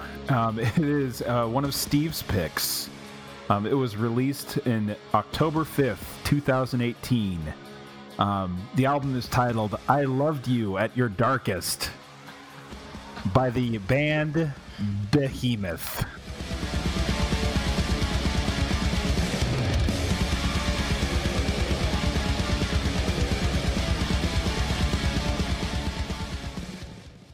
This is great. you know what's funny about this one is even just like even two days ago, I was like, man, was that? Oh man, is that one too fucking just fucking dark for the the podcast? I don't even. Oh my god, what are the? All right, it's great. Well, Yep. what- the the black hair dye might remain. Uh, oh boy, Looks like we're we're, we're heading up to the uh, cold uh, Scandinavian north. we're gonna talk about things we've never talked about before. Uh, uh, artists related to this band that's never been really a topic here. Steve's gonna talk way too much. Um, it's gonna be interesting. I, I look forward to it. I hope our listeners give the album just one listen. That's all I ask. If you if it if it clicks, it clicks. If it doesn't, well, I'm not gonna blame you. Uh, you're weak minded, but that's fine. But anyhow. I know me and Eric are uh, staring down the barrel here of of prep work. Just like, well, okay. um, That's all. Oh. but uh, no, I'm excited. This will be a fun one. You guys don't know. I, I am I'm smiling so hard right now. This is ridiculous. I'm looking off into the distance in the darkness tonight, and just being like, "This is what my life's all led to." Yeah. Making my friends have to listen to this record. Oh, this Ah. wonderful. Well, you know, as a Scandinavian boy, I uh, I look forward to a, a brief return to the hinterland, and uh, yes, be fun. All right then, Nergal. Should be fun. We're gonna talk about Nergal. All right, folks. Well, we hope that you we uh, gave you a lot of information on Nick Cave. Um, certainly, um, he has so much in his catalog to go look at, and of course, on our next episode, we're going to be talking about uh, Behemoth, nominated by Steven. I loved you at your darkest. Uh, it'll be a very interesting conversation. I can already imagine. If you guys just want to you know, save yourself the time, go to Wikipedia now and look up the word blast beats. You'll, uh, you'll be halfway there. um, as always, this has been Mark. This has been uh, apparently a very exposed Eric. This is this has been Steve, and that's right. Uh, Eric Er- Eric wishes that people would expose themselves to him more, but nope. And we are Pod Like a Hole, and we'll see you next time. And as always, closer to Pod. Where said the thunder without a sound? Here said the rider and took up his gun.